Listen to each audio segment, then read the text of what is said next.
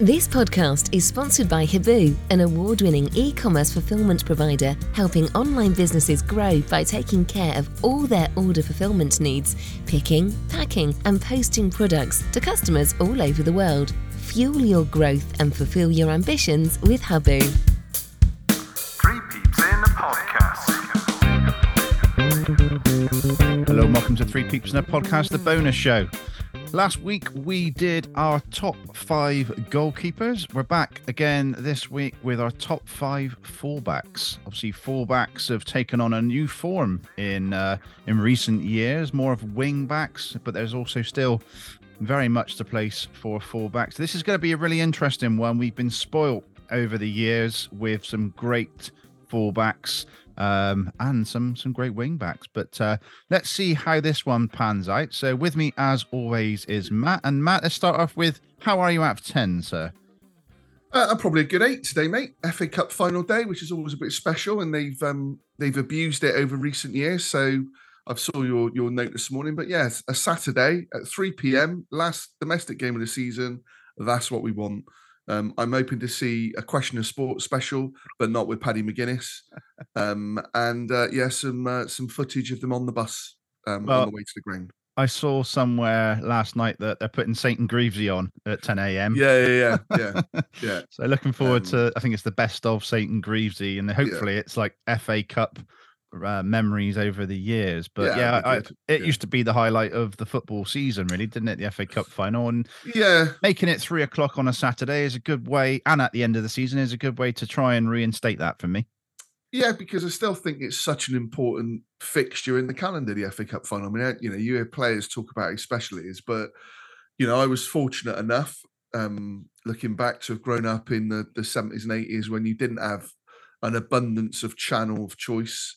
And so the FA Cup final was really one of the games you would actually see live, if it wasn't your own team. So no, I'm looking forward to it, and obviously having a little bit of an affiliation or a soft spot for Man United. I'm hoping that they can stop the Man City train, but I think it'll be very, very difficult. Okay. And did you give me a score out of 10? Yeah, 8. Yeah, good. Okay. 8. Yeah, I think that's a good number for me as well. I'm actually making a bit of a day of it. We're going up to Clifton to watch the game, and then a few beers afterwards, and a meal in the Giggling Squid, which is somewhere I like to go, a Thai restaurant with a twist up in Clifton.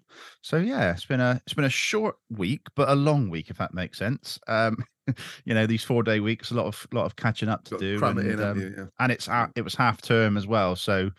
I actually went into the office a few times this week to escape the madness of the house. So an 8 for me, and let's bring in our guest. This man has got a big birthday coming up next Saturday. He turns 60. Is that right, Rob? Absolutely not right, Patch, and you know it. So really, I should take a mark off my score then on that basis. I'm gonna slightly buck the trend. I'll say I'm a 7, purely because it is a Saturday, but you've got us up earlier than needed. So I got up at 6, mate, and I know either of you have got kids, there's no excuse, etc. Yeah, there's no awards given out for that, Patch. To be honest, good show. So I'm gonna go 7, but the sun is shining, the weather is sweeter, so. It'll probably move to an 8 as the day warms up. Sounds like some sort of lyric, that. It is a lyric. I know. I was being sarcastic. Good stuff. Yeah, so Rob, obviously on the podcast, we wish you a very happy 50th birthday for next Saturday. And enjoy your birthday week. Happy big 5-day, mate. Question for you there, Rob. You listened to the first episode we did of the top 5.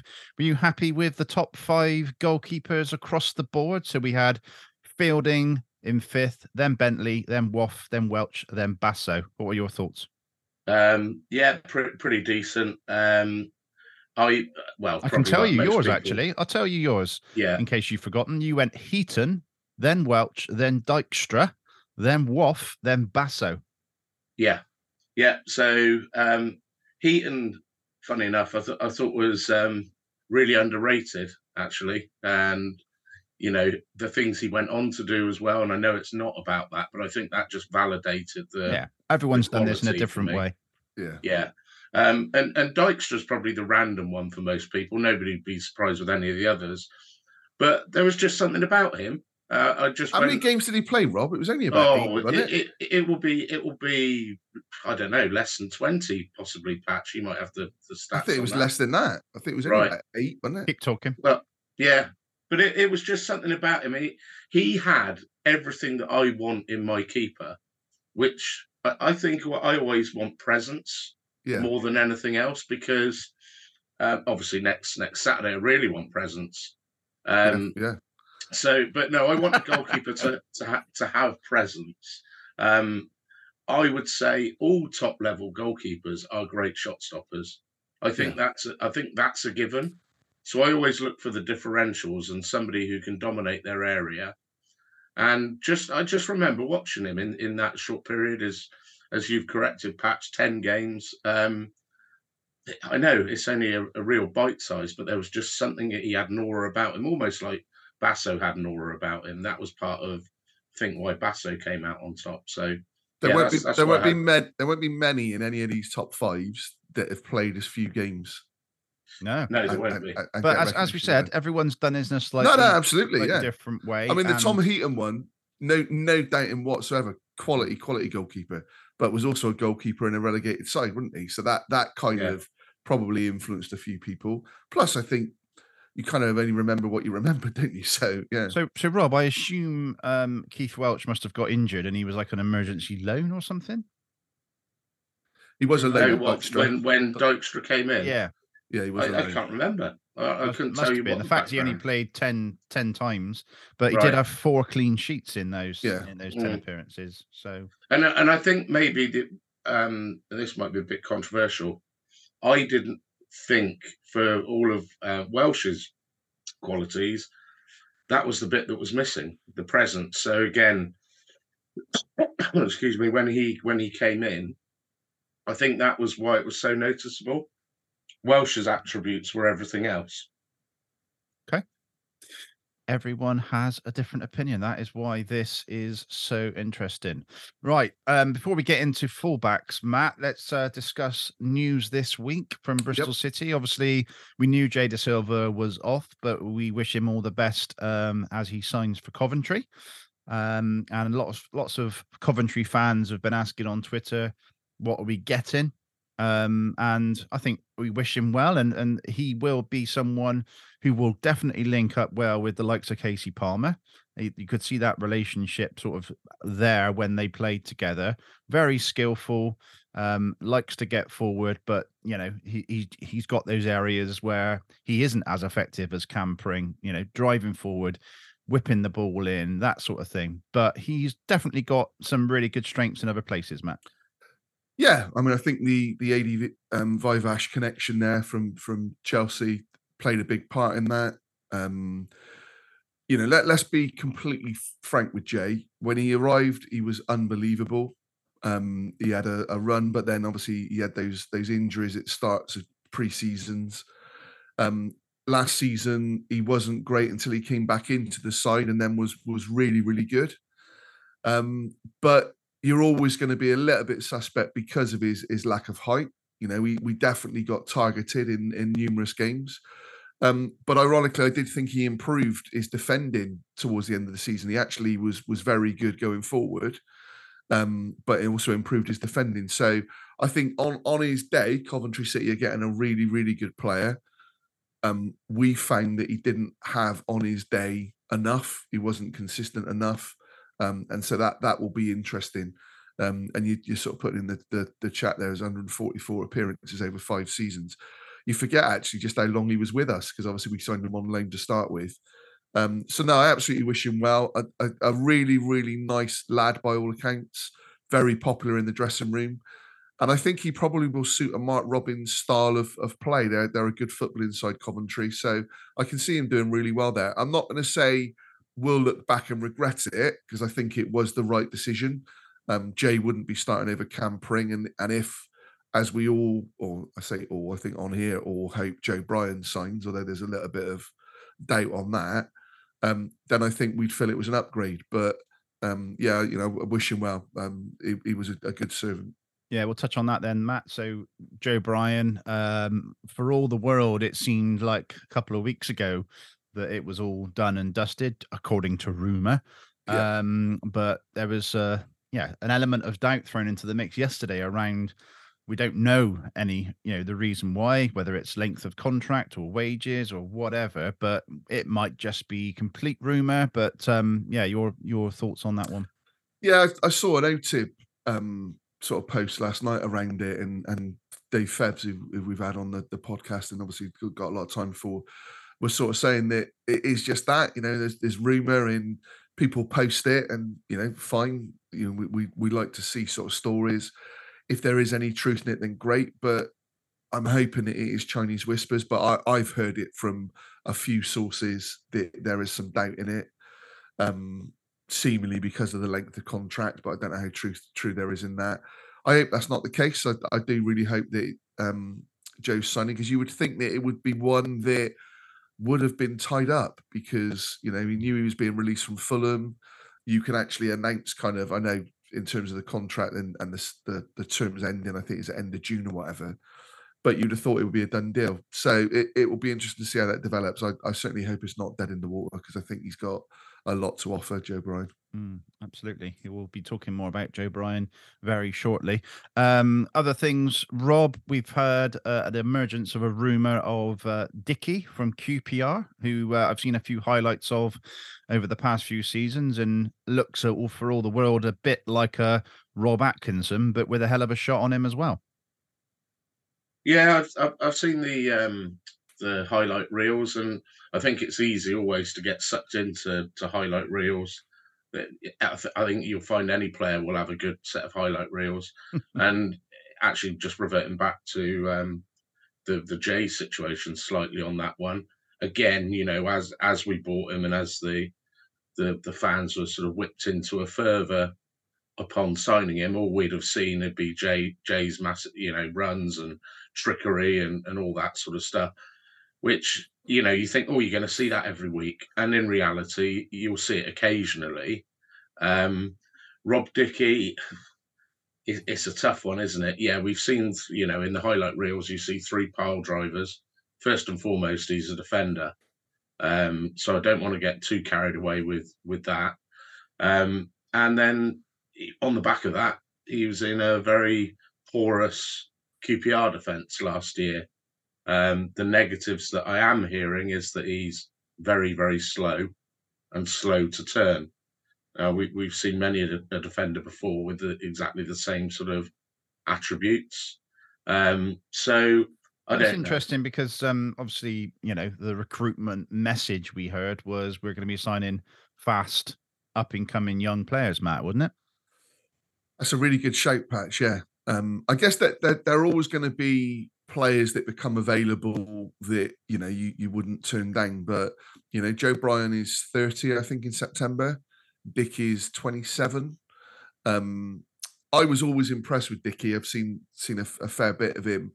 But last season when we played against them, I wasn't as impressed. I thought he had a bit of a torrid time at times.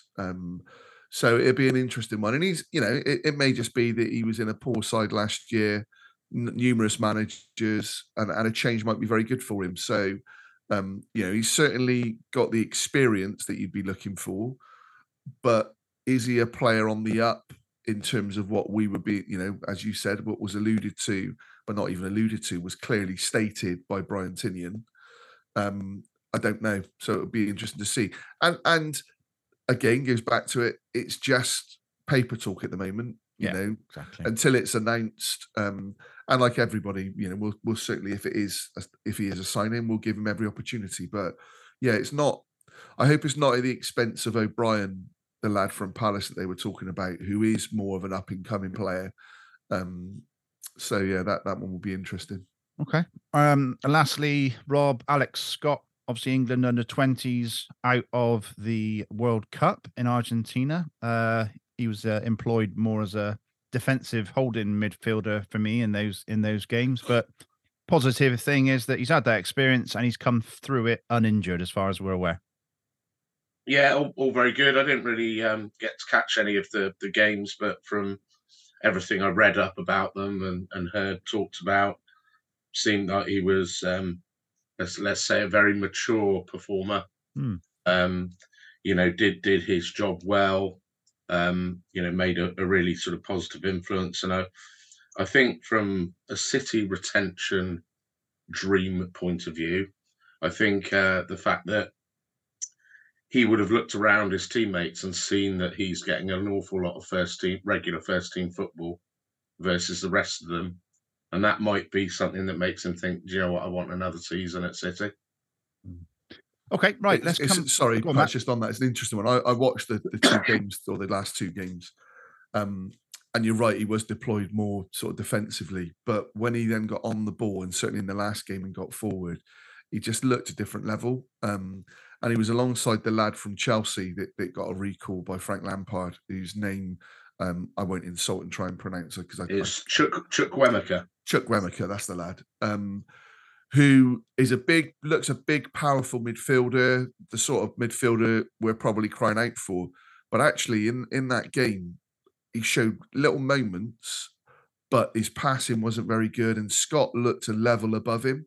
And this is a lad who was played for Chelsea. So, you know, I think scouts will certainly look at that and will have looked at Alex Scott and thought, you know, yeah, this lad can play. And he does look very, very good against some very good players. I think, you know, Divine's a good player.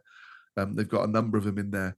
The one thing I will say, I thought that the penalty decision was scandalous. The lad, I think he was on loan at Rovers actually last season, but from Liverpool. You know, was just turning his back and his arms kind of, you know, down by his side, not particularly out.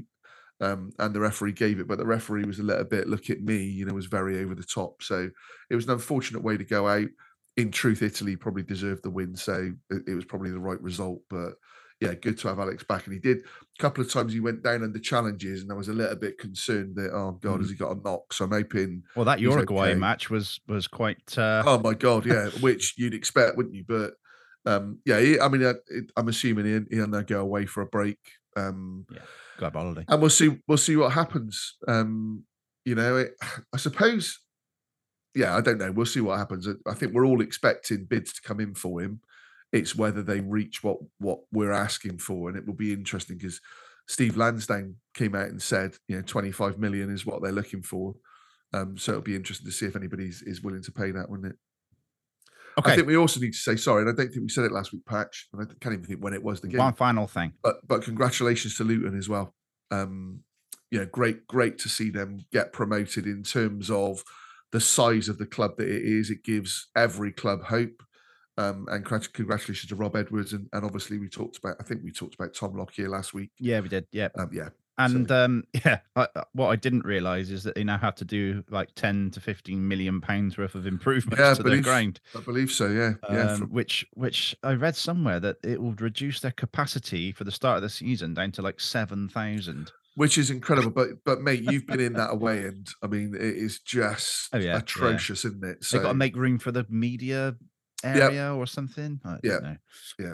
Right. Don't they have a new ground plan? Yeah, they have, which they're now looks like they're going to progress probably on the back of the Premier League money as well. But it looks like they're hoping to break ground, as they say, this year. Whereas when we were chatting to one of the Luton fans at the game this season, was saying that they still thought it was maybe a couple of years away. So it seems as though that's progressed. But see, I don't know whereabouts it is, but it's in the town centre. It's by a power station or something. So, which seems a bit strange to have a power station in the town centre, doesn't it? But yeah. Dent Magic, your Bristol-based car body repair company. Visit us at Cribbs Causeway or Central Bristol, or we can even come to you with our mobile service at your home or workplace. Have you got a scuff, scratch or dent on your vehicle? Dent Magic can fix them all. If you need the magic touch for your vehicle, visit www.dentmagic.net to get your quick quote online today. Let's move on. Top five fullbacks. Matt, I'm going to come to you first, and then we will mix the order up a little bit as we go through. Okay. So, Matt, you're number five, played for Bristol City between 2014 and 2016, 95 appearances, 4 goals, Luke Ayling. Yeah. I think probably Luke Ayling was one of those players that I think we definitely appreciate as Bristol City fans. But you've then seen Rob's point about Tom Heaton, seeing Luke Ayling go on to then forge a career with Leeds, firstly, you know, in the Championship and then in the Premier League, and has done very well. I think he's now getting found out a little bit in the Premier League. I mean, the last game, he didn't have a particularly good game, but from a City point of view, very popular. Probably slightly questionable from a defensive point of view. Maybe got caught out a few times with players coming in behind him, but going forward was very, very good at bombing on, and just a really popular player. Seemed like he was very well liked within the dressing room, and sadly things just ended a little bit abruptly. And I think on the back of the Cheltenham. I was going to say, yeah, that was a catalyst, wasn't it? Yeah, it certainly seemed to be, didn't it? And he had a bit of a falling out, it seems, with Lee Johnson. I remember the game against Leeds where Lee Johnson was doing a sort of team talk from an injury break or something, and Luke Ayling sort of wandered over to try and listen what was going on, and Johnson kind of pushed him out the way in a friendly sort of manner. But yeah, just a popular player, Luke Ayling. And, you know, remember that goal away at Bradford where we sealed the Championship, or the promotion. You know, great strike, and yeah, just a really good player, I thought, for us. And looking at the list, which I have in front of me, you know, he sort of stands out as one of the not many right backs that got forward. Yeah, in a traditional, you know, in a non-traditional wing back sense. I've still got visions of him as, you know, it wasn't that long ago, sort of getting the ball on the right hand side, cutting inside, taking the ball forward. And yeah, he's certainly someone who made a massive contribution to Bristol City. Yeah, he wasn't, and I might be wrong, but I don't think he was blessed with pace. He wasn't slow by any stretch, but he wasn't a Mark Little, for example, who I don't think will have made many people's top five. But he wasn't sort of out and out, you know, lightning, was he? But like you said, Patch, was very good on the ball, dribbled very well. Scored some important goals, and yeah, was a key component to that Steve Cotterill side, wasn't he? Yeah. Okay, right. Well, move on to Rob. Rob, you've actually got a right back as well as your number five, and he's made 255 appearances with 13 goals from 2004 to 2009. That's Bradley Orr.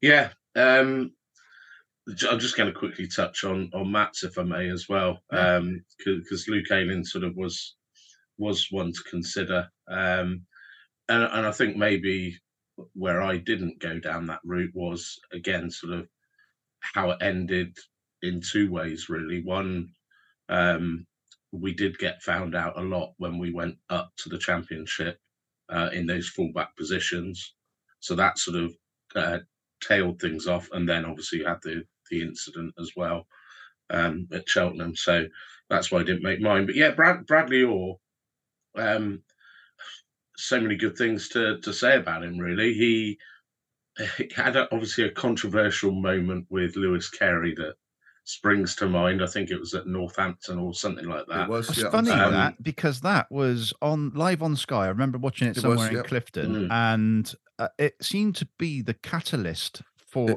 I've used that word twice in a space of about 5 minutes, but it really was the sort of the moment that our season changed, wasn't it? It was, definitely, yeah, for the better. Yeah, and Dave Cotterill that night, and then got his move to Wigan. But yeah, it was. You're right. It was Northampton. Yeah. Live on Sky. And I think, like you say, not only perhaps a catalyst for the team, but also perhaps for him as well. And obviously, you know, everything that happened thereafter, got to think right now that he got injured at Wembley, didn't he, in the playoff final? Yeah. And what a difference that made. I think that almost changed the whole dynamic of that final, and you know, the ultimate prize. But I just like the fact that he was so passionate. That always came across. You know, he'd be somebody to be in the trenches. Again, had that forward attacking instinct about him, prepared to get forward. And yeah, he just, you know, he, I think for me, again, going back to Ayling, Ayling sort of flitted between being a centre half and a right back, whereas Bradley Orr was just a right back. And signed I think as a midfielder. Probably, say that again, sorry. Signed as a midfielder. Is that right? Yeah, you're right, actually. Yep. But yeah, I don't think he ever really played there for us, did he? It was, I think he sort of started off, but yeah, and then moved back. But yeah, he was signed as a midfielder. Yeah, that's right. Was it from Everton? Yeah, I think it was. Yeah, yeah.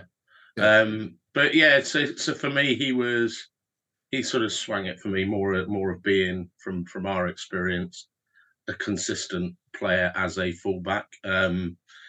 And yeah, I just like that sort of aggression in his game, the sort of the team ethic about him, and that ability to go forward. And when he wasn't available, as I said, highlighted no better than that final. He was definitely missed. And he had a chant as well. Yeah. Right, let's move on to mine then. So my number 5 is Andy Llewellyn. So Andy Llewellyn, again, another right-sided player, 3 right-sided players at number 5. Just having to look up the statistics. Andy Llewellyn, obviously, at City from 1982 to 1994. So in terms of longevity, he's probably up there with the highest number of appearances. 381 appearances. Wow. Three goals. So he's got a few in there. But yeah, this was... when I sort of first started watching City, was it sort of in the middle of his Bristol City career, really. And he was just an ever-present, really. His sort of 53 appearances in 1987 season, 58 appearances in 1989 season. So, yeah, just remember him being a reliable right-back who always put in a shift, did his job well, went forward, defended well. And yeah, is he actually from Bristol? He's certainly the local area. Yeah, Bristol, born in Bristol in 1966, and still comes to games now. And I've seen him down at Mangotsfield, and obviously a local lad. But yeah, obviously you guys are a touch older than me. But I'll refer back to you for your memories of the first half of Andy Llewellyn's Bristol City career. Matt first. Yeah, just remember as a youngster coming through in a time where we were still, you know, finding our feet after some dodgy years, and just a real marauding sort of fullback. He had something about him, Andy Lou. He loved the tackle, physically a sort of, you know, not the tallest player by any stretch, but used to put his foot in and would really go for it. I suppose my abiding memory of Andy Lou is when we played Rovers over at Twerton in the League Cup, and we won the game, I think 3-1, maybe 4-1 even. And I couldn't get tickets for the away end, so I ended up going in the home end with a mate of mine who actually was an ex-squaddie and a few years older than me, so I felt quite secure.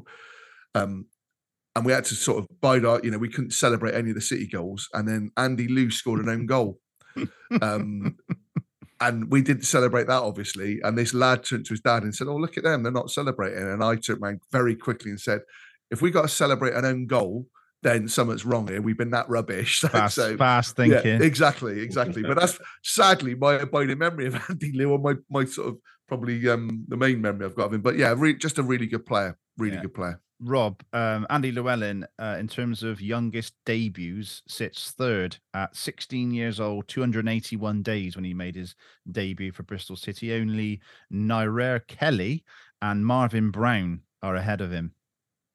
Wow, yeah, I didn't know that, but yeah, I think some of the things you touched on, it ever present. That was my abiding memory of Andy Lew. It wasn't ever sort of a discussion of, oh, who's going to play right back? It was kind of a given. It was Louis. The only thing I will say, and again, reason why he didn't make my top 5 is I don't think he had anything going forward. He was just a classic defender. Right back. Right back. He did his job. He'd crunch a tackle in, but he didn't really ever offer anything going forward. You said three goals. They'd have all been very freak incidents. There's no coincidence. The fact that it was as little as it was, because that wasn't his game. He wasn't sort of the modern fullback, if you like. He was very much a traditional fullback. Do your job, put tackles in on the winger, that kind of player. And he did it very well. You got to feel a little bit sorry for Chris Honor, haven't you? Because he shared a lot of his time as sort of backup to Louis, who was an immovable feature of that era, really. Okay. Yeah. Good stuff. Right, we're going to come to you, Rob, now for your number four. And you've gone for Martin Scott. So Martin Scott, left back for Bristol City. I'm just going to pull up his statistics now.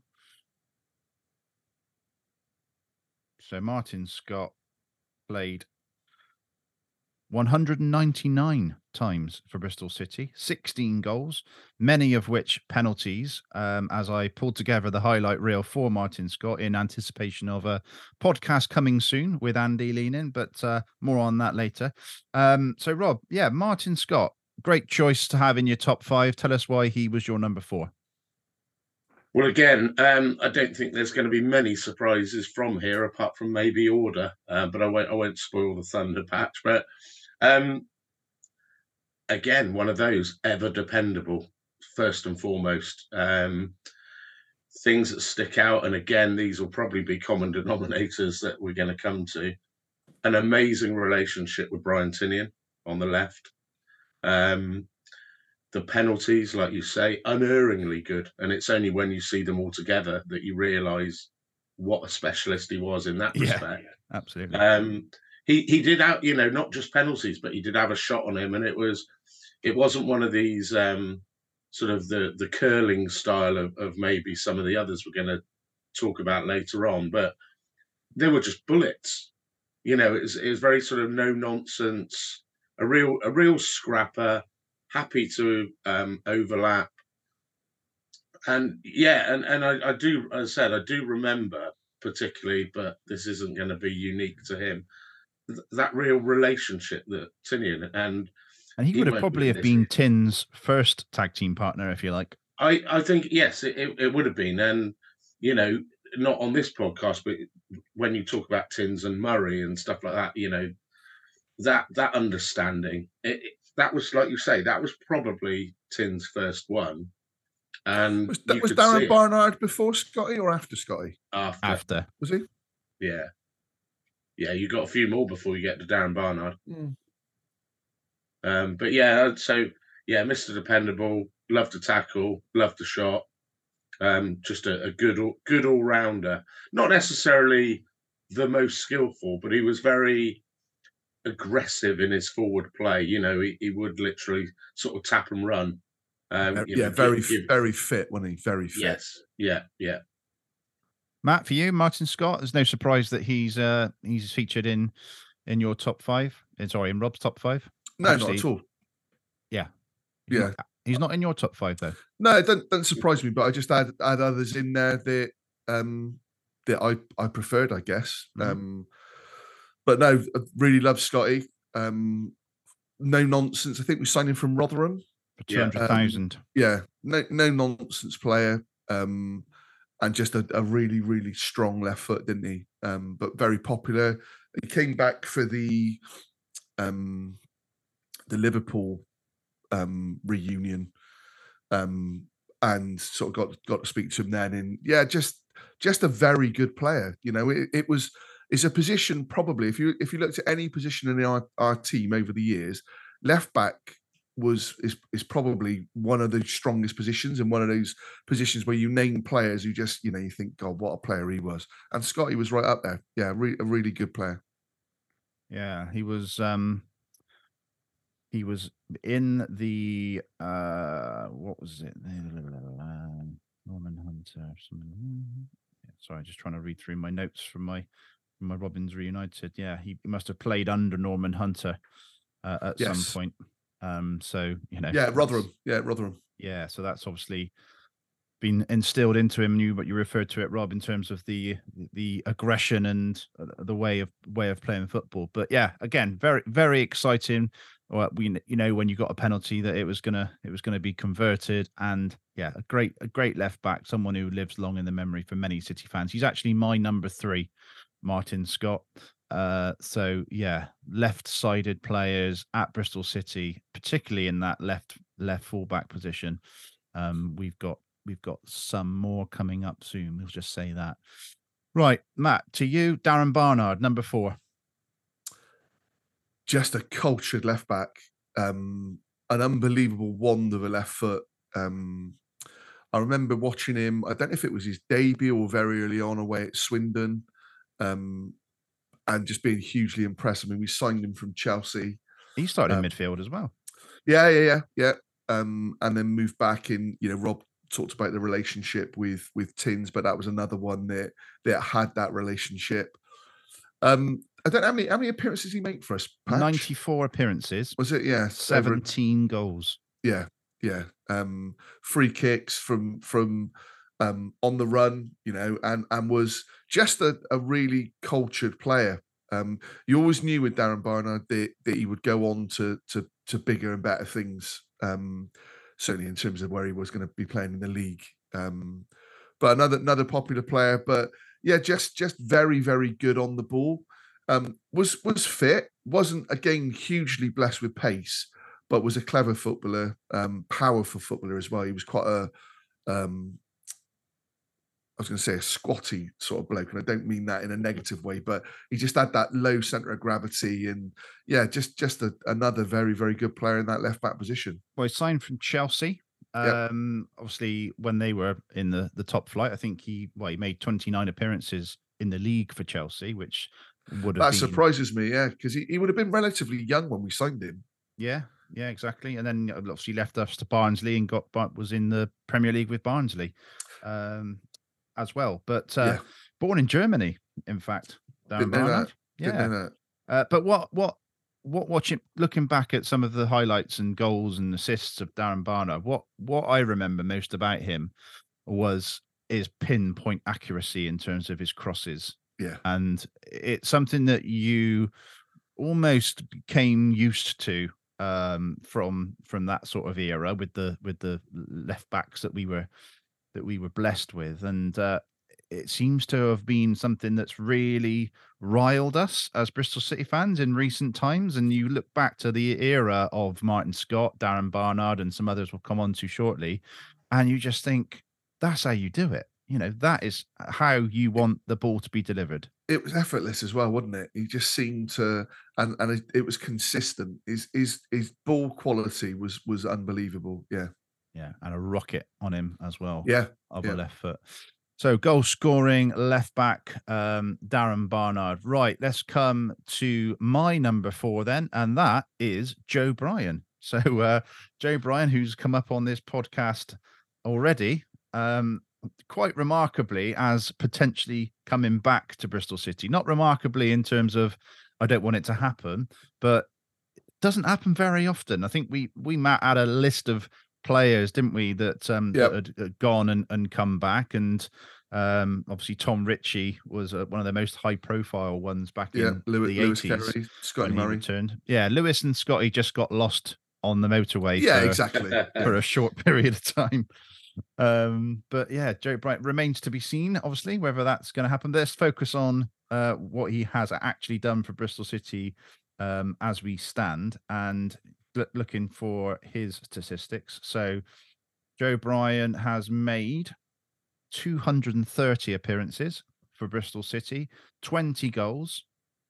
Obviously, some massive moments for Joe Bryan in his Bristol City career, including that goal against Man United, where that team was very special. And the fact that Joe Bryan was a left back who got forward, could shoot, could cross, scored amazing goals against Swindon, against Rovers as well. Rovers as well, of course. So some really memorable moments, and that always helps. But his agility, his intelligence, obviously, is very important to mention. as well. He could read the game really well. He could get past players. And yeah, just a complete left back who's made advances up the pitch, but as good going forward as he was going back for me. And yeah, he's in all of our top fives on this podcast. And yeah, you said it, Rob, in terms of where they go, it's just what sort of where they landed on the forum when we clicked it. But yeah, so Joe Bryan was my number four. Matt, he was your number one. Loved him. Just absolutely loved Joe Bryan. Again, that team will hold special memories for me. It was the first championship winning team that I've ever seen at Bristol City. Well, the only one I've ever seen at Bristol City. And I just thought he was outstanding. The goals he scored, you know, you've talked about the three big ones there that always get replayed. But he scored some other really important goals. I thought he was good defensively. And then has gone on to have a career that got him, you know, promoted into the championship and then promoted into the Premier League twice. Talk about intelligence, that goal for Fulham in the playoff. Both of those goals away, you know, at Wembley against Brentford, the first one to have the nous to hit a ball from that sort of distance against a very, very good keeper in that David Raya, was brilliant. But his second goal was almost better than that. But he did that for us in terms of, you know, his strike was unbelievable. You talked about that Man United goal, Patch. When you watch it back, to hit it on the run like he did, to get the angle that he did and the power that he did was unbelievable. But he was also a very good defender. So, yeah, it maybe there's a little bit of emotion with him being my number one, but... and as I say, that team, but I just love Joe Bryan, and I really am hopeful that he does come back. Rob, one of our own academy product, was with us from school, more or less, and yeah, we had a Robins Reunited with Dave Horseman and John Clayton, who were part of the academy that brought players like Joe Bryan, Bobby Reed through. And yeah, just a real grounded individual. And as Matt said, hopefully he returns. But yeah, Joe Bryan for you, Rob, was number two. Yeah, I think you've talked about a lot of things there. Matt mentioned intelligence when obviously talking football intelligence, but I think that comes from clearly the bloke is a very grounded and intelligent man, first and foremost. That always comes across. He's a very considered person. On the pitch, I think it's the mobility for me. So we, you know, a lot of these players that we're talking about have the skills, but it's the skills with the mobility for me with Joe.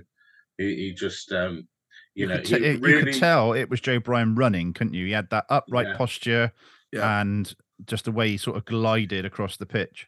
Yeah, a lot of it was effortless, and you know the fact that he could use both feet. Was a real plus as well. Yeah, again, you know, really difficult with these because there's a lot that are all within a hair's breadth of each other for me in the top three, perhaps. So, yeah, a good choice, Matt. I think I know who I put number one, and there'll be reasons for that as well. But, yeah, I'd be happy with him being number one as well. Okay. Right, as we've changed the order, Matt, this is kind of getting a little bit difficult for me now. So, right, I've done my number three, and I'll go to Matt's number three was Bradley Orr, who we've discussed. Rob's number three. Just very quickly on Bradley Orr. When he phoned in to Jeff. Yeah, exactly that. Funny how you could see where my brain was going. But I think that summed the man up as well. And when I listened, because it got played at Jeff's, because Bradley did a tribute for Jeff. And I was speaking to Jeff about it afterwards, and it wasn't that he was getting abused on the phone, like from a phoning point of view. It was during the game and at the end of the game, so that was why he'd phoned in. But that takes some doing, and Jeff sort of said to me that he remembered being. I don't know if he actually talked about it, but being live on air and his phone going in his pocket. Yeah, he did say it. And to sort of make sure. Are you sure you want to do this? Exactly. But that summed the man up. Obviously, also had the tribulations of going inside, following that the sort of altercation that him and Dave Partridge and Steve Brooker had. But again, if you, I don't like to, other than the Bang Bang podcast, I don't like to advertise other podcasts, but Under the Cosh with Bradley, or if you've not listened to it, it is a must listen. Just unbelievable. And listening to him talking about the butcher of Swindon, he tells a tale where he's in prison, obviously, and was afforded some, I don't know what you call it, but was allowed to work in the gym. And there was a guy in there who was known as the Butcher of Swindon. And I won't spoil it. You need to listen to Under the Cosh, but it is just an unbelievable story. So yeah, please listen to that. But great player. Everything that Rob said, great player. It's funny, Robert, and I don't know if you've watched it back, that playoff final. I've watched the game back live, sort of full in its entirety a few times.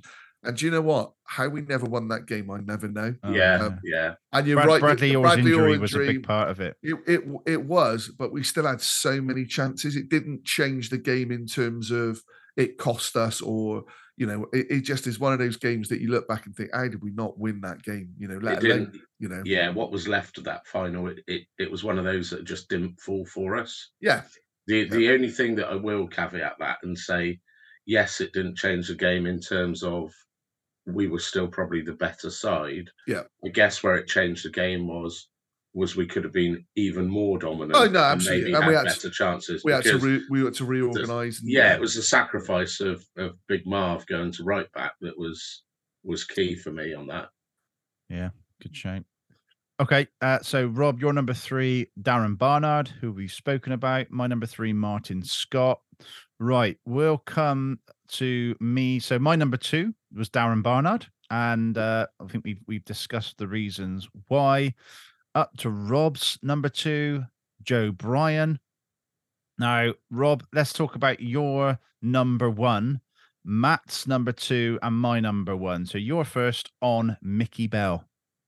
Yeah, faultless, I think. The we've got Mickey Bell, and now we've got Sammy Bell as well. And we got Mickey Cheap as well. And we got him cheap. And we got Mickey Cheap, and we got Sam even cheaper. That's true, yeah. And funny enough, last weekend I was chatting to Mickey Bell at the Frithable, where I was watching the Shucks. Shout out for the Shucks. Yeah, and a thoroughly nice bloke as well, obviously. But we talk about versatility. Again, we talk about the link up with Tins, a very telepathic relationship that they had on the pitch.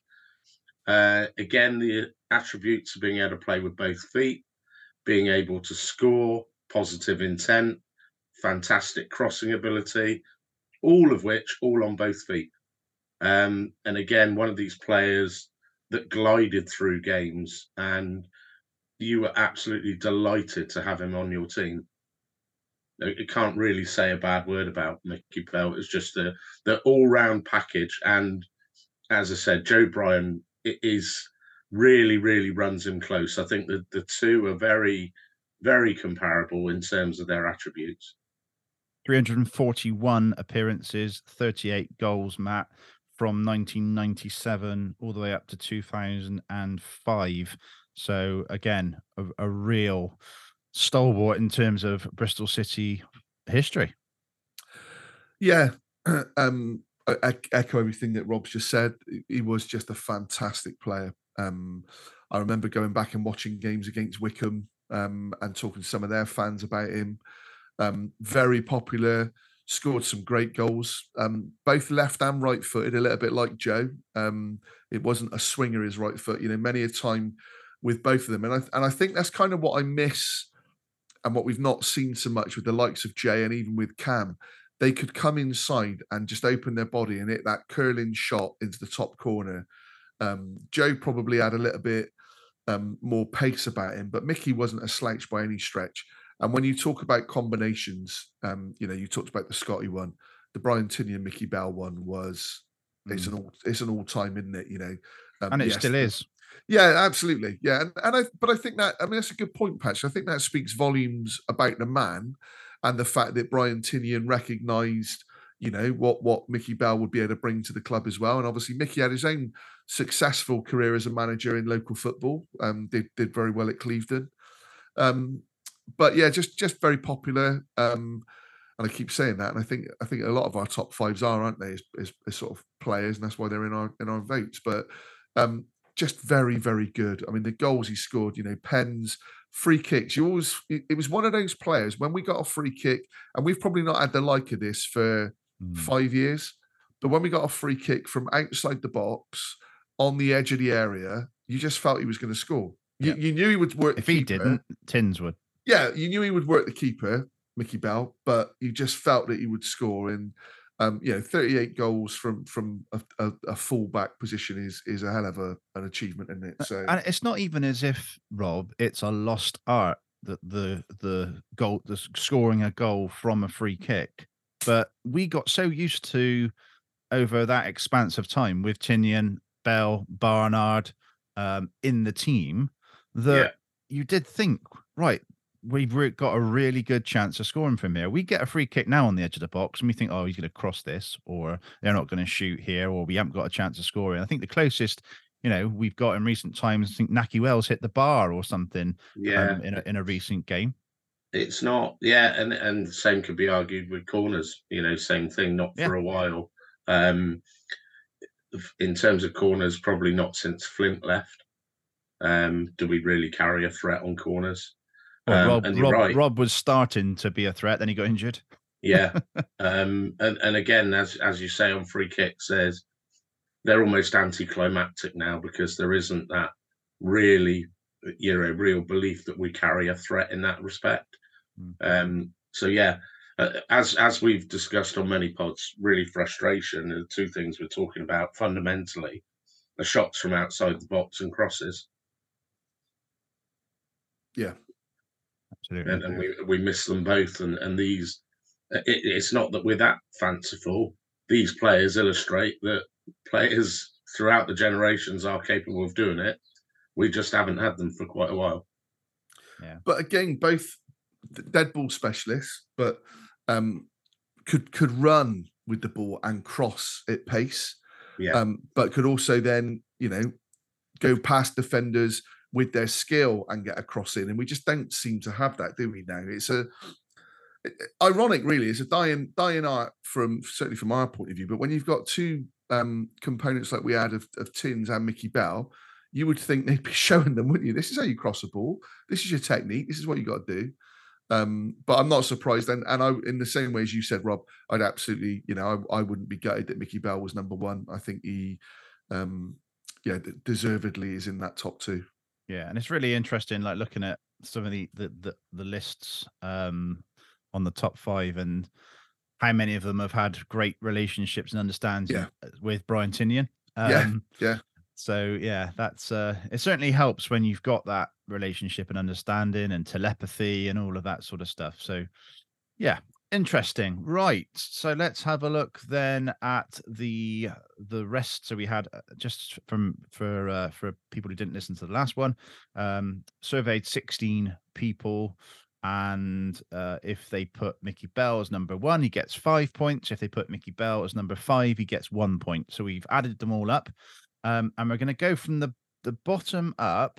We'll talk about who we've got who have scored points, and then we'll touch on some people who aren't in here, and those before 1983, which is when this is the last 40 years. So in how many have we got? We got 13 people that got points. In 13th place, Eros Pisano. Wow. Good shout. It is a good shout. It's someone who became a fan favorite almost instantly for his no-nonsense defending. Quite a presence, quite a big lad for a right back, and went too soon for me, Rob, in terms of left. Yeah, totally agree. I'd have had Pisano higher than 13th if I was doing a longer rank of it. What sticks out for me was the relationship and the team setup that he was part of. So you had Brownhill as a right midfielder who would very often tuck in, and Pisano would overlap. And that's my abiding memory, that that space was often created for him by Brownhill tucking in within that Lee Johnson side. So I really liked him. I thought he was a really exciting fullback. It's funny, isn't it? I see him as quite a cult sort of hero. Yeah. But actually, as a player, I don't think he was all that. How many appearances did he make? 34 in 2 seasons. Yeah. I think he got a couple of injuries as well. I remember he scored away at Blackburn when I was there. But I think he was more of a cult hero and would get into people's, votes as opposed to a really, really good player. I don't look back on it. I think you're right in terms of he probably left too soon, but you can't recall many games where he was outstanding or he was probably consistent with what he did, but I think it was more around his attitude in that kind of Italian, aggression in, yeah. I think he fitted the template of the team that we had. Probably. That he was part of, in that he could play the ball and he could play it at pace. And that was the key to that team, wasn't it? Didn't really create that many, Rob. No. And like you said, maybe went in the side for that. Was a good defender, to be fair. More of a right back than a right wing back. Yeah, more of a defender. Yeah, you're right. A full back. yeah, you're right. So in 12th place, John Bailey, 104 appearances. 1988 to 1991, and he came up on the Mickey Mellon podcast, and I remember him saying good things about John. Quite a character. Called in to see him at Oldham or something, didn't he? Yeah. He came from probably what was the top flight at the time, I think, didn't he? Yeah, he would have been. Yeah, I don't know if it was Everton or Newcastle. But I remember John Bailey, and watching back on the highlights again, someone who put the tackle in. Did he play in the Notts Forest semi-final, John Bailey? Remember that? The League Cup. Yes, yeah, he would have doubled up. It would have been around there, wouldn't he? Yeah, him and Walshy on Fran's car. Yeah, looks like it. Yeah. Played 3 times against Cambridge in the FA Cup. Yeah. And an amazingly... and the Chelsea game, the home 3-1. Yeah. Very, again, it's the word of the day for me, popular, but he was a fan's favourite just because he was a real character, John Bailey, wasn't he? Yeah, played in both the Forest games. Yeah. Did he? Yeah. Yeah, had a very innovative song as well, didn't he? What was that? John Bailey. John Bailey. We've had a few of them, haven't we? Right, okay. Up into, what are we now? 11th place, Luke Ayling. Yep. 10th place is an interesting one, and I think he deserves to be higher, but Jamie McAllister. Yeah, great shout. And he reliable. Does deserve to be higher, yeah. Right back, someone who... probably is Bristol City through and through, even though he's now not part of the setup, but went on to be Lee Johnson's assistant. And again, lovely, lovely defender, lovely bloke, 210 appearances, 4 goals. And maybe that's the part there around the 4 goals. And he was more of a fullback than an attacking wing. Yeah. I'll be interested to see the names that go above him. I'm not. He wouldn't have been in my top 5, and I probably forgot about Jimmy Mack. But yeah, a very good player, hard in the tackle, could get forward, and also was part of that successful Lee Johnson management team. He was a very big part of that. Obviously, he's still with Lee now at Hibs. So yeah, no, it's good shape. Yeah. Okay. Right. After him, Terry Cooper. Yeah, TC. Yeah. So Terry Cooper, obviously, I never watched him play for Bristol City. Either of you want to enlighten me on what he was like as a player? Yeah, I mean, very, again, reliable. We've used that word a lot of times as well. The only reason he wouldn't be anywhere near my top 5 was more the time parameters that we were looking at.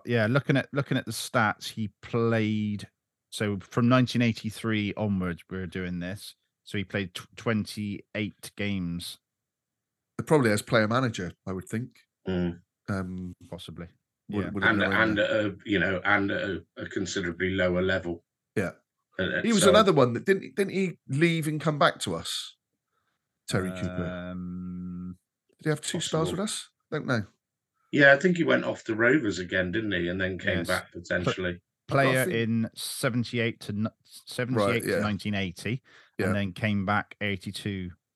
But I'm sure was player manager for us for a period as well. But I mean, you got let's not forget you're talking about a bloke who played in the World Cup for England. So you know this is just a quality footballer. And then you could talk. I mean, I'm sure Terry Cooper will feature when we talk about managers in future pods. Mm. Absolutely, yeah. Right, 8th place, Canadian Jim Brennan. Yeah. So he's again wasn't in our top fives, but it's a very strong category. Jim Brennan was a player who had to bide his time. Obviously, did the podcast with him and. Blimey, who did I do Jim Brennan with? Oh, Sean Taylor. Yeah, and he had to bide his time. He broke through into the reserves with David Seal, I think it was, and came around the same time as Agostino and players like that. But yeah, he had to get an opportunity, he took his opportunity, and he became someone at right back who was everything you want. Sorry, at left back, who was everything you want from a defender. Jim Brennan, in that period of his pomp, could win games. It like crazy to say for a left back, but he could win games. There were times he got on the ball and he just made you think something was going to happen. It was as good a period when he was at that level as I can remember seeing. I just used to think, give him the ball and he will make something happen. And that's from that position. So yeah, Jim could easily have been in my top five, easily. Yeah, 62 appearances, 3 goals. Yeah. Yeah, can I just ask a question? Because I missed most of the season that it happened because I was off travelling at the time. Was it Benny that switched him to right back? And because he was a left back by trade, but I'm sure he played a lot at right back under Benny. And if so, how did he perform at right back? I'll have to listen back to the podcast, but we did discuss it. And I can't remember if it was Benny. To be honest, I mean, in truth, Rob, I can't even remember him playing as right back. So I know that he did, but it's not something that stands out for me. Okay, but yeah, definitely deserves to be in our discussions and in top 10. Yeah. Shadow of a doubt. Yeah. Okay, number what are we now? 7. We are number 7 is current player Campering. Yeah. If he has another season like he had this season and builds on it a bit more, he creeps into the top 5. Yeah, he does. I mean, I think with Cam, I said it in his first sort of spell that I never felt that he was fit. I always felt he got to 60 minutes and he was blowing. You could see what a good player he was. I think we've seen it, and I hate the word, we've seen his versatility this year, having played sort of centre-back, or the 3. But yeah, when he gets forward, he's so powerful and strong, and is actually very good on the ball. We've seen a couple of really, really good crosses from him this season. On the run, you know he's got that ability. You want to see more of that because he's got that ability. So I agree with you, Patch. I think a season like last year, he could absolutely be he could absolutely be playing in the Premier League. You know, and I would be very, very surprised if some clubs haven't even asked the question about him now. And Rob, when we've spoken to Brian Tinnion on the podcast, probably a couple of years back, and we spoke about Campering and we compared him to Joe Bryan, and the way that he plays, just needs to add on that goal scoring ability that Joe Bryan's got, or, you know, does he make up for it in other areas where he is more tenacious, if you like, and gets forward and defends and things like that. So two different players, but they have similarities in the way that they run, the pace and gliding across the pitch. Yeah, they do, and I agree with you. I think Pring is more tenacious, more combative, I would suggest. What he doesn't have of the others that we've talked about at this stage is perhaps the finesse, and that will be, you know, the constant threat, the adding of goals, the decision making.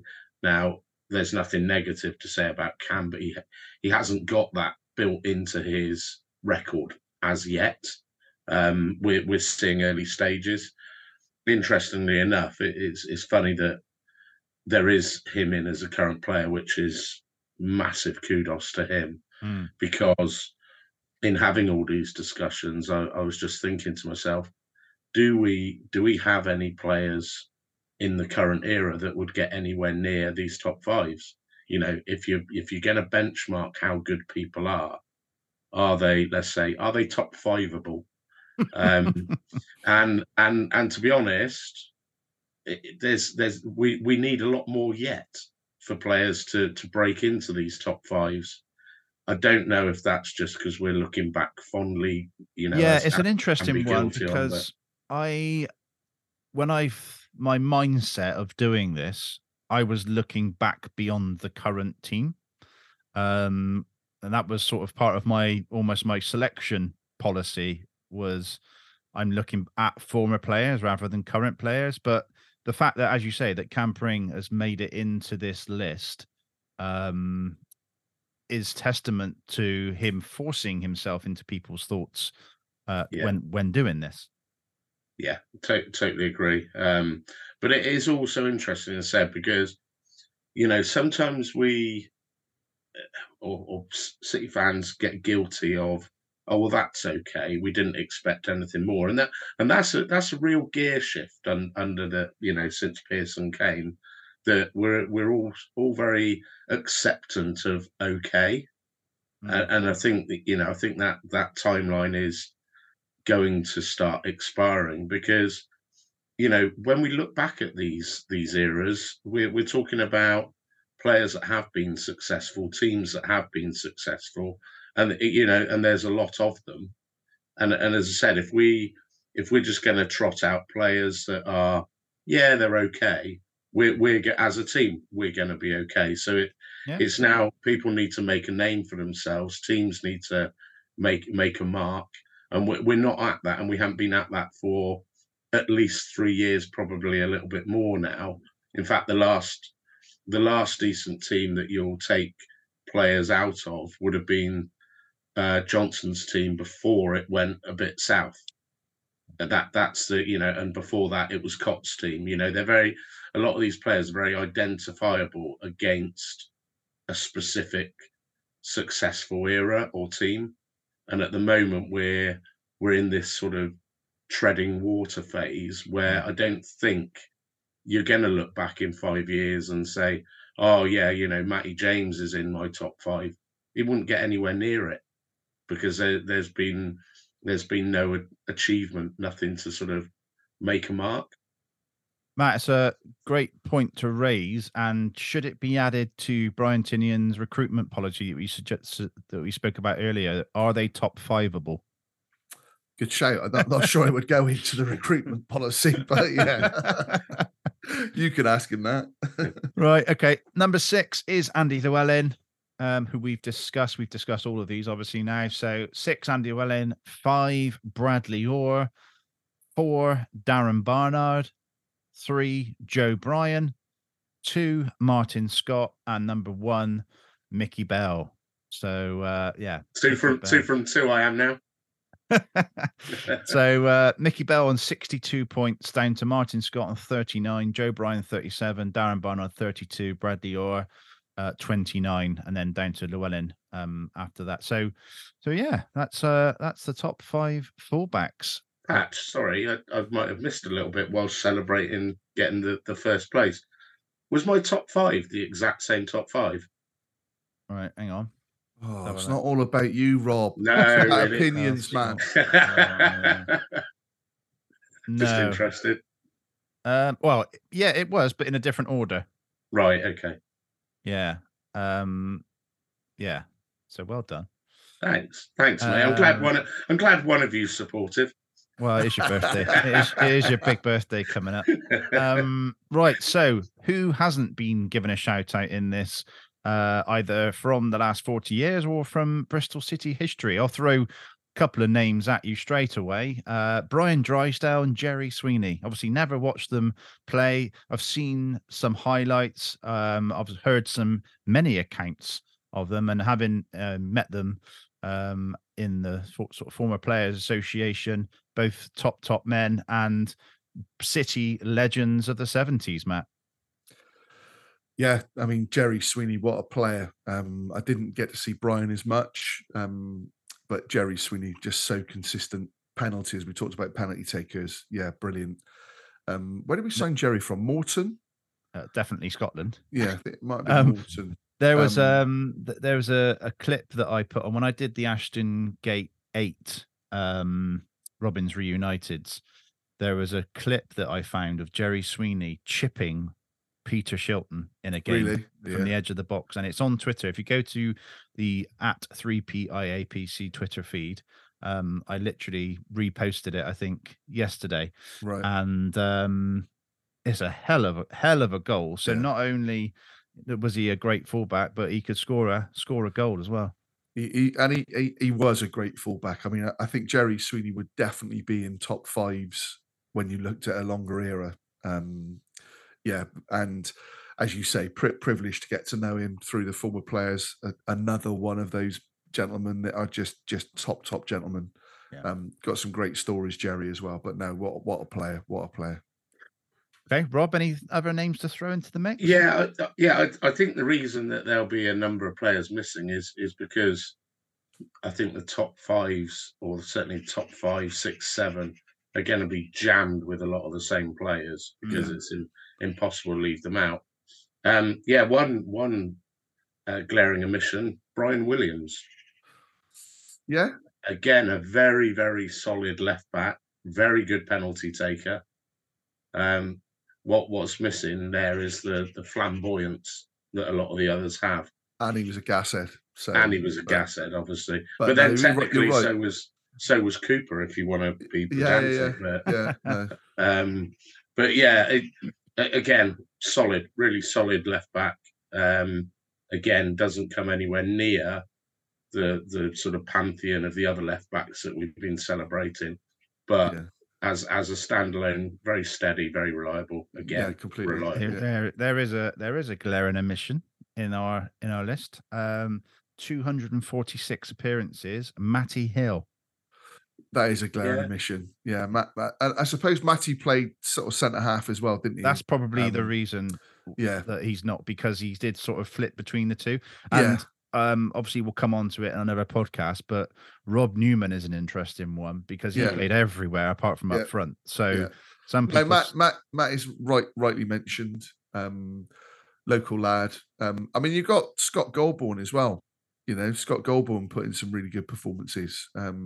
One for me is Russell Bromwich. Russell Bromwich, I remember, and was probably came in. I don't know at what stage Russell would have come in between any of those ones that we've talked about in the top five, but was very, very steady, but was following hard acts before, and so probably didn't have the same kudos that those players did. I think he'd have been after Scott and Bell, maybe. Yeah, I think you're right, yeah. Or definitely after Scott. Yeah. I've got a feeling Russell Bromwich may have been around the Russell Osman era. I think you're probably right, yeah. Yeah. Did he play, was he there for the Liverpool game, Russell Bromwich? No. No, before that, after that? I remember the name, but... He'd have played quite a few games back, probably he would have done, knocking up towards 100 maybe. Right, Russell Bromwich, he played 56 games. 56, right. So you mean the Liverpool game with Brian Tinnion, yeah? Yeah. Yeah, he left in 1989. Did he? Right, okay. Really? Bloody hell. I was just looking now, another one, and I'm sure he did play fullback, was Stuart Monroe. Yeah. I know he played centre half as well, but Stuart Monroe played fullback, didn't he? Yeah. And was in that Liverpool side. I think played. He might have even played centre half that day. I think he did. Yeah. Yeah. I don't know if he came off for Pennyfather, but Stuart Monroe, played 92 to 95, 109 appearances. Yeah. Yeah, signed from Rangers, I think. Yeah. Missed out Brian Mitchell as well. Brian Mitchell's another one that goes in there. Probably yeah, one that done. What he was is the, another fullback, yeah. Yeah. What was the lad from that we signed from Millwall that kicked the ball into the Reading crowd? Oh, Gavin. Gerard Lavin. Gerard Lavin. I was going to say Gavin. I'll tell you what, Matt. Jack Hunt's become available again. I know, yeah, he can stay available. To be fair to Jack Hunt, and I know I used to always talk about, but he was another one who I thought should have done better than he did, but always gave you 100%, Jack Hunt. And, you know, a nice bloke as well with it. One's not to talk about, Marvin Herriot, Nicky Hunt. Yeah, we've had a few that, would be up there for. We're not here to do the other end of the table. I am surprised Matt didn't include Tommy Rowe though. Tommy Rowe. Do you know what though? So although you say that and you're right, but Tommy Rowe was consistent, wasn't he? And was very well liked by the managers at the time. Wouldn't have got in my team. Marvin Herriot was consistent. Yeah. Yeah. Okay. Well, we can go on listing players for forever and a day, and if, for anyone that we've left out, unfortunately, the name hasn't come to mind. But I'll tell you what, there's someone who's appeared on this podcast who is a mention because he still goes to watch games home and away. Yeah, Chris Honor. Yeah, Rob talks about it, didn't he, with the Andy Lou thing. Yeah, so definitely one to mention in there as well. But and Gary Hours has played right back a number of times. That's another again. Yeah. So Gary Hours is probably fallen victim to this classification because he's played in a number of positions. But do you know what though?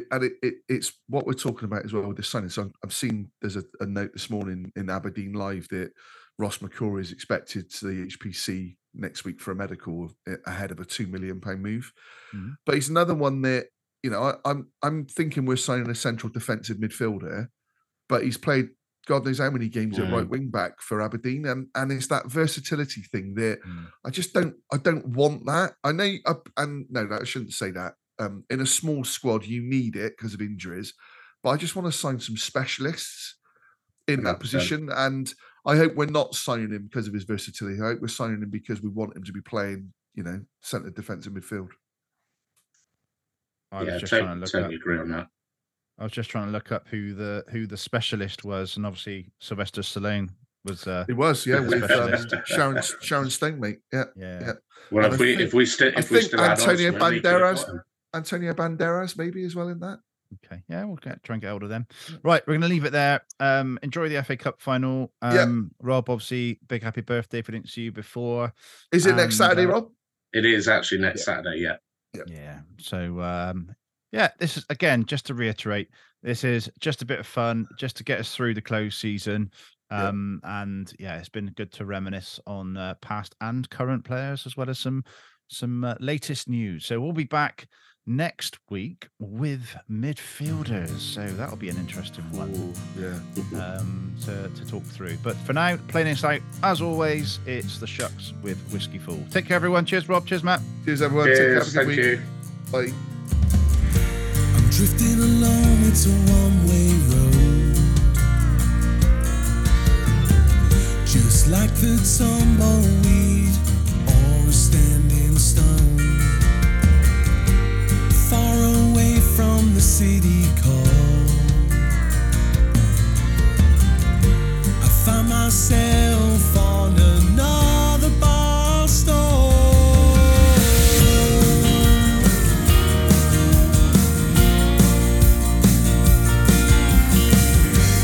taking the time to think and pray on the life that I once had. Fades away. Taking the time to talk at last. One more time with my father who's passed. Oh, I'm drowning in a whiskey pool. Oh, I'm drifting far away from you. And now